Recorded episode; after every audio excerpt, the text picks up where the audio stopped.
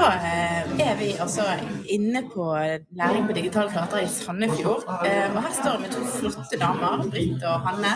Velkommen. Tusen, tusen takk. Tusen takk. Jeg spurte dere i sted, er dere klar? Ja Ja, men hvis vi skal vente på at vi er klar, så må vi bare gå hjem. Så da får vi bare sette i gang. Ja, det er godt. Du, eh, Britt og Hanne, vi, eh, vi traff hverandre på læring eh, på digitale flater i Bergen. Eh, for dere jobber jo noe som eh, heter Sikkerhet skole- og kompetansesenter. Dere har altså mer enn eh, 50 års erfaring på senteret deres. Det er ikke verst.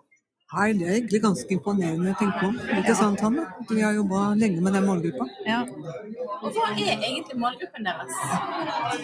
Det er personer som eh, har hørselshemming. Og i tillegg har utfordringer på andre områder. Det er andre sansemessige. Det kan godt være syn, det kan være andre typer funksjonshemninger som autisme, Downs syndrom. Mange typer syndromer også. ja. Mm. Og døvblindhet. Mm. Og dere jobber i det som vi kaller for voksenopplæringen. Ja. Vi gjør det, meg og Britt. Men uh, stiftelsen uh, Signo har også tilbud til barnehage helt opp til og med videregående. Så vi har en internatskole hos oss som, der er elever fra hele Norge som bor på internat og går på skole hos oss. Og ikke bare har dere konferansens beste penner, det er også Ja, det er vi enig i. Ja. Rosheim også. og så er det så god å holde i. Mm. Så har dere også konferansen sin beste drops. Som egentlig faktisk er litt av grunnen til at jeg ble nysgjerrig på dere første gang. Bestikkelser. Ja, bestikkelser funker. det må vi ha. Litt bestikkelser må vi ha. Så begynte dere å fortelle om eh, historien deres, og da var jeg solgt. Eh, for dere har utviklet har utviklet noe helt spesielt. Kan du fortelle litt om det? Vi har laget en app som samler alt det eleven kan, enten det er ord som blir samlet i en ordbank, eller ferdigheter og kunnskapsmål de har nådd, som blir eh, elevens CV. Og vi har laget denne appen sånn at jeg som lærer får oversikt over alt det elevene mine kan. Og elevene sjøl får en veldig positiv opplevelse med å få bekreftet alt de faktisk kan. Og så er appen vår tilpasset syn, fordi vi kan ha forskjellige bakgrunnsfarger på tekst og sidene. Men det er også den eneste appen vi i hvert fall vet om som har både ASK-symboler, for vi har fått lov å bruke alle Widget sine symboler inn i appen vår, og eh, alle tegn i tegnbanken. Så vår app kan brukes på norsk, norsk med symboler, norsk med tegn, eller norsk med tegn som og symboler. Jeg er jo ikke sikker at alle som hører på, vet hvilke tegn du snakker om da. Dette er jo norsk tegnspråk. Altså, de tegnene vi snakker om, er henta fra tegnerboka. Så da har vi fått uh, tillatelse til å bruke dem. Og appen den heter jo 'Jeg kan læringsmappen'. Det er viktig å huske på. I tillegg til det, så er det helt gratis. Den koster ingenting. Det er faktisk ganske viktig, tenker jeg, Skole-Norge å tenke på. For det meste koster mye penger, og utvikla med tanke på det. Eller at det er fullt av reklame, og vi har Ja. ingen reklame. Nei, nei. Vi selger ingenting, vi gir bort. Det er ganske viktig, tenker jeg. Ja, for det noen trenger mer for å få like mye. Det er noe av det vi tenker på at våre trenger noe ekstra i Skole-Norge. Som ofte ikke vi tenker på. Og det kan være eventuelt en app, tenker jeg. Det syns jeg var veldig fint sagt. For det husker jeg at nå er det ikke så lenge siden jeg sto i klasserommet, men jeg tenkte mange ganger på den jeg underviste, at det er vanskelig å, nå alle. Og elevene har ulike utgangspunkt. De har ulike måter til å nå målet. Det er bare sånn at noen trenger noen andre ting. Noen andre ting for å kunne nå kanskje akkurat det samme målet som andre. Og dette her kan være et bidrag inn i Skole-Norge, tenker jeg. Og jeg husker når vi to kom til Bergen, så husker jeg jeg var litt skjelven. Jeg tenkte vi kommer jo for å presentere noe som er litt spesielt innenfor Skole-Norge. Og nå i dag så skal jo alle ha plass i skolen, i norske skolen. Og da er også det med tanke på de spesielle elevene som bor ute i Norge, og som det finnes kanskje bare én Unika. Og så har vi mulighet til å kunne bruke appen som støtte og hjelp for lærere og for elever, tenker jeg. Så det håper vi. Og så har det jo dessverre blitt eh, veldig aktuelt eh, en målgruppe til, fordi det kommer veldig mange fra Ukraina akkurat nå. Som ikke kan norsk, som i løpet av tre måneder skal inn i den norske skolen. Og her kan jeg som lærer gi de elevene en måte å lære norsk på ved at jeg sender et bilde eller et symbol av f.eks. en appelsin eller en bil, og så skriver jeg det norske ordet. De kan jo det på sitt språk, men nå skal de lære det på norsk. Og da får de også etter hvert som ordbanken eh, vokser og vokser og vokser, så kan jeg si at til torsdag så skal du ha øvd på alle ordene på M. Bare repetere de. Så da bruker man bilder som et slags oversettelsesspråk. Ja. For å vise at appelsin betyr Altså selve ordbildet appelsin, det er dette. For hvis jeg hadde fått en ukrainsk elev, så kan jeg verken russisk eller ukrainsk. Og da er det jo litt sånn hvordan skal vi kommunisere sammen? Bilder av ting de vet hva er på sitt språk, skal de nå lære på norsk. Så man trenger ikke være av de spesielle, spesielle som vi egentlig har utviklet appen for. Han kan brukes på veldig mange andre måter også. Og så har jo dere testet dette, for det, når jeg snakket med dere i Bergen, så eh, hadde dere med iPader der dere viste hvordan det fungerte. Og så fikk jeg se en video husker jeg, av en elev som ble så glad at det var nesten det var rørende å se. Det må du fortelle om. Britt. Altså, det er jo det er sånn noen ganger man treffer på sånne helt spontane ting som skjer i et klasserom. Og der det er bare det gylne øyeblikk. Det gylne øyeblikk, det er da liksom den ene eleven har aldri sett appen før, og den andre har testet en gang før. Og den lykkefølelsen de får av gleden å se det stråle ut av øynene deres, at dette mestrer jeg. Jeg skjønte det. Jeg kan noe, jeg også, ikke sant? Og, og faktisk mestre alle de oppgavene. Det var fantastisk se. Så Hanne, som satt der borte i hjørnet og prøvde å lage oppgavene, klarte ikke å lage dem fort nok. Så de var så ivrige at de var liksom Å, kom igjen, da! Kom igjen, da! Jeg fikk eh, litt kjeft fordi jeg skrev for sakte. Sånn at, eh, og det er jo utrolig hyggelig. Og så har vi jo måttet lage en tilleggsfunksjon på appen vår. Fordi appen vår, eh, Jeg kan læringsmappen, den eh, ble lansert i februar 2020. Da hadde vi snorklipping og bobler i glass og alt. Hurra, hurra. Nå er den endelig ferdig. Og så skulle vi ta den i bruk og promotere den i mars 2020, men da skjedde det noe annet som gjorde at vi, vi reiste hjem istedenfor. Og så satt vi hjemme. Ja. Heldigvis så hadde vi noen elever som hadde fått opplæring i appen. Det gikk veldig fort å kunne bruke appen, fordi vi bruker kjente symboler og ikoner. Eh, Så da satt jeg på kvelden hjemme og skrev inn ord og påstander, eh, og så sendte de. Og så tenkte jeg nå har jeg dette klart, jeg skal ha FaceTime-undervisning med elev i morgen. Problemet var at eleven jo løste oppgavene på kvelden eller på natten, fordi det her er så lystbetont og så gøy at når jeg log indre motivasjon. Ja, man har ikke tid til å vente. at uh, når jeg logget meg på og vi skulle opp og se, så var det sånn Ja, men jeg er ferdig. Og da måtte vi jo finne på noe annet. Så vi har fått inn en funksjon som gjør at jeg som lærer kan si når oppgavene skal bli tilgjengelige for eleven. Når skal de få sitt Det vises med et grønt ikon at de har fått nye oppgaver. Når skal det lyset gå på hos eleven? Fordi jeg trenger tid til å forberede meg når jeg har tid til å forberede meg. Og så er det fint å vite at den undervisningsøkten jeg har planlagt, kan gjennomføres. Så du kan legge til en planlagt synlighet for elevene. Ja. Ble du rett og slett litt engstelig for at de ble så motiverte at det, det gikk utover nattesøvnen? ja, du har jo en elev som Ja. gjorde det, Britt. Jeg hadde til og med en elev som lå på sykehuset og var ganske syk, men som hadde gjemt paden sin under dyna.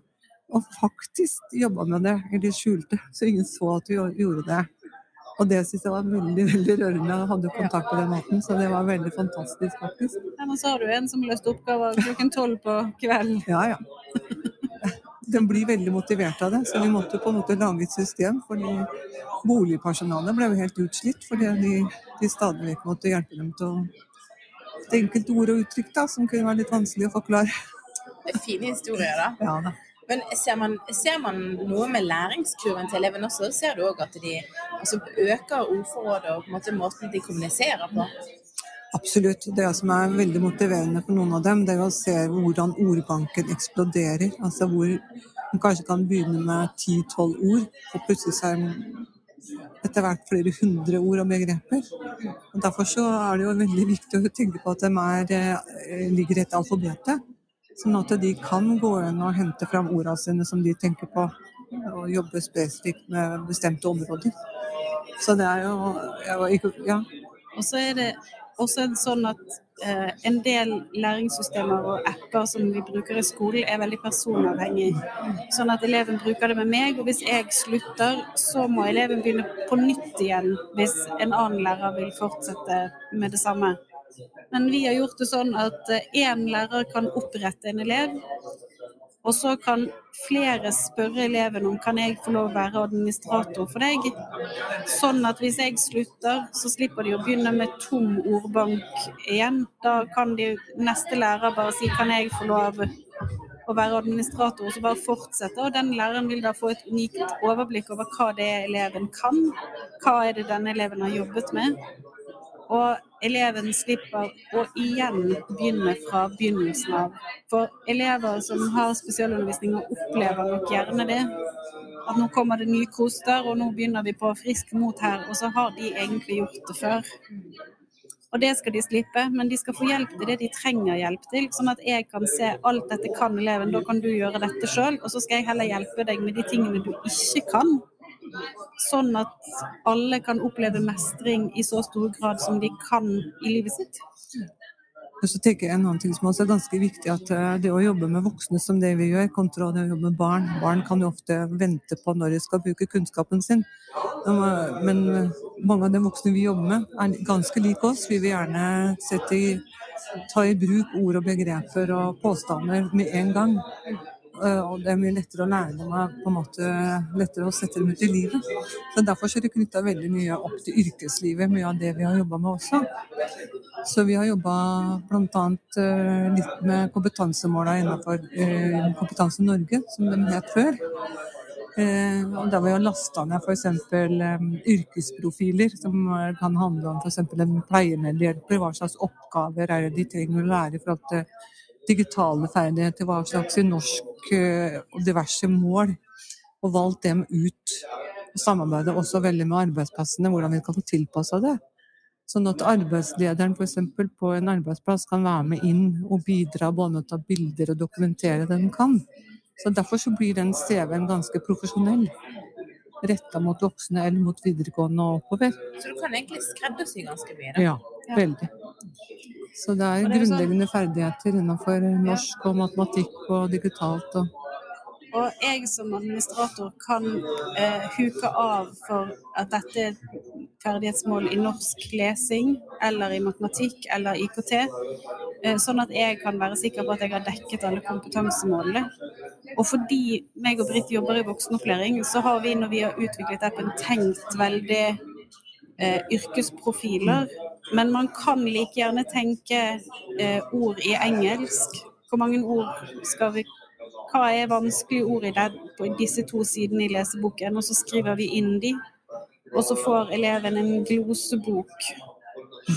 Mens vi har jo tenkt våre elever primært når vi begynte arbeidet med appen. Og så ser vi jo gleden og mestringen og stoltheten. Og så har vi tenkt at det meg og Britt er gode på, er jo det å tilpasse til ulike elever og ulike forutsetninger. Så Derfor ser vi at appen vår kan brukes blant veldig mange flere. Så det er derfor vi har lyst til å være her, selv om dette er på en måte normalskole. Så har vi lyst til å vise at de spesielle elevene fins, men denne kan også brukes av elever i helt vanlige klasser.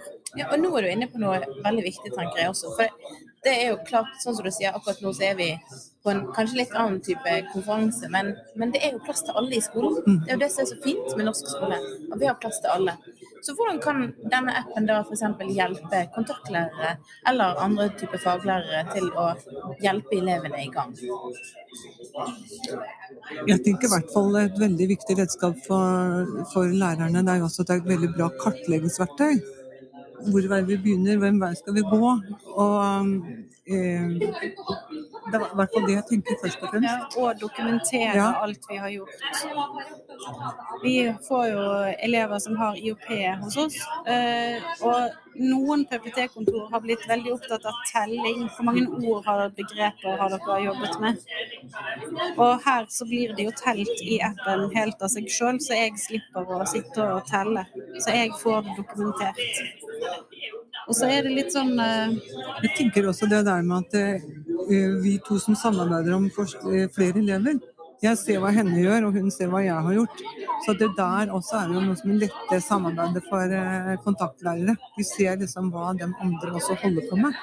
Og hvis de eh, gjør ting som de eh, Hvis vi f.eks. skulle sendt et, ord eller en påstand på en måte eh, igjen, så vil den ikke gå gjennom i appen. For da er, der ligger det der fra før. Den er ferdig kartlagt. Så da kan jo læreren gå inn og sjekke den andre læreren sjekke at det, oi, det området er ferdig jobba med. Ja, for Der er jo du inne på noe viktig, dette med Mm. samarbeid. For det er jo helt akkurat det der Mm. skjedde når jeg jo jobbet i skolen. Jeg var kontaktlærer, og det var avhengig av godt eh, samarbeid, f.eks. med grunnleggende norsklærerne. Og, og da kan man bruke dette og få en, en god oversikt. Mm. Ja. Absolutt. Men vi må ta et lite skritt tilbake. Det er litt feil rekkefølge, men vi tenker vi må gjøre det. For det, denne ideen kom jo på et tidspunkt. Og jeg vet at dere fortalte meg i Bergen at dere hadde grublet og grublet ganske mye. Mm. Eh, så kan dere fortelle litt om, om selve begynnelsen her òg? Begynnelsen var vel egentlig at jeg begynte på et studie som het voksenpedagogikk og IKT. Og så er jeg utdannet allmennlærer, eh, og begynte vel på dette studiet fordi det var virket veldig faglig relevant for meg som jobber i voksenopplæring, men også med en litt sånn forutinntatt holdning om at er nå egentlig voksenped så forskjellig fra vanlig ped, liksom? Og så møtte jeg meg sjøl i døren, for det var det. Og det er det. Det er veldig forskjell i hvordan voksne og barn motiveres til læring. Det er veldig eh, forskjell på eh, motivasjonen for læring. Og det er også veldig forskjellige strategier voksne og barn har for åpent å si at dette fikser jeg ikke, til at vi voksne vi er ikke så himla glad i å ta på ansikt og si at det her fikser ikke jeg. Så da har vi masse mestringsstrategier for å skjule det. Det bruker ikke barn. Det bruker ikke barn. Sånn at eh, eh, der så fikk jeg meg noen aha-opplevelser eh, som jeg tok med meg tilbake til jobb. Det var en del av studiet å ta med tilbake til jobb hva man lærer.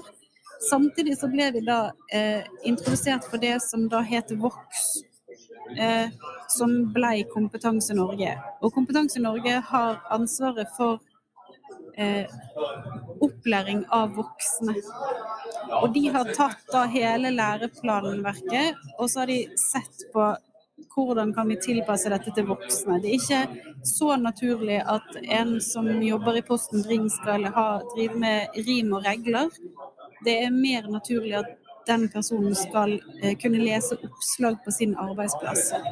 Og den tanken likte vi veldig godt hos oss, fordi våre elever har arbeidstilbud i søsterbedriften vår som heter Signo Krantoppen. Veldig mange av de. Og der er det oppslag på veggene.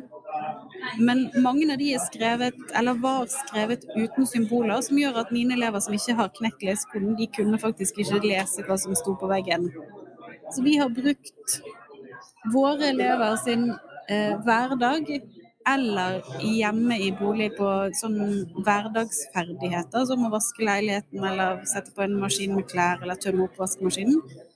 Vi har brukt hverdagssituasjoner for å kartlegge hva kan eleven, og hva trenger de å lære. Og så har jeg hatt elever som har hatt, eh, vært kantineassistenter. Og så skal de lage foccacciabrød. Så er det fryktelig teit at jeg på skolen driver og terper på koppemål. At du tar fire kopper mel, og så tar du én kopp vann, og så Fordi oppskriften som de faktisk bruker, bruker desiliter. Så det gjør jo at vi så at det samarbeidet mellom bolig og arbeidsplass og meg, det måtte være kjempetett for at læringen skal gi mening. Og når læringen gir mening, så er elevene kjempemotiverte. Vi, vi reiste faktisk ut til arbeidsplassene, og så intervjua vi arbeidslederne. Ut fra yrkesprofilene som de hadde utarbeidet, Kompetanse Norge. Og spurte hva som er aktuelt å kunne lære. Hva har behov for å lære? For å skreddersy det til hver enkelt elev. Og det har vist seg å være veldig nyttig. Og den gangen så var vi veldig papirprega. Så husker jeg vi skulle introdusere dette her på en, eh, et kurs. Og da fikk vi faktisk arbeidslederen til å komme kjørende inn i kurslokalet med en eh, Gato, som er en firehjuling. Med, for det var en sånn drøm elevene hadde, var å kjøre gator. Da kjørte hun faktisk inn i kurslokalet med Gatoren, da, opp på scenen. Opp på scenen sto Gatoren vår, som var drømmen. vi jo, da hadde vi konkrete stående der. Hvis de sjøl kunne fortelle om f.eks. fungerer blinklyset, fungerer frontlyset, altså gå gjennom tekniske ting som på en måte er helt naturlig man skal gjøre på en arbeidsplass når du jobber med f.eks. en trøkk, så må du kunne vite hvordan du skal koble fra en trøkk, koble til en trøkk og kunne alle ord og ordbildene. Det er ganske viktig å kunne dette. Så alle disse tingene ble liksom helt konkrete. Og læringskurven til våre elever var veldig bratt. De lærte seg alle disse ordene og uttrykk, uttrykka veldig fort, og de kunne lese og skrive mye mer enn de kunne før. For de var ikke så veldig opptatt av eventyr. Det var de ferdig med. Men dere traff de, og dere klarte Ja. å motivere dem. Ja, motivere. det. Ganske likt oss sjøl, egentlig. Ja, ja. Det er et veldig Og godt så ble denne læringsmappen som vi da laget på papir, den ble veldig tjukk. Og det ble veldig skummelt for mange lærere å tenke at å, skal jeg gå i gang med alt det der? Og da ble drømmen om en app på et nettbrett eh, født. Og vi har faktisk tiårsjubileum i Ja. år. Gratulerer. så eh, fødsel har tatt ti år. Det var langvarig. Ja. Men vi er veldig stolte av det vi har fått til. Eh, ikke minst fordi vi ser hvor motivert elevene blir, og hvor glad de blir. For fokuset er på det de kan. Mm. Og det kan jeg skrive under på at det stemmer.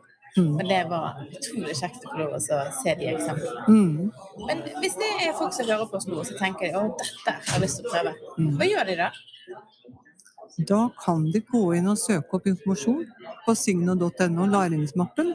Da kommer de rett inn på appen og kan lese om appen, og der har de også en egen e-post for å lese mer om den. Og så kan de gå i, i, i AppStore eller i Google Play. Google Play og laste den. Gratis app brukt på nettbrett.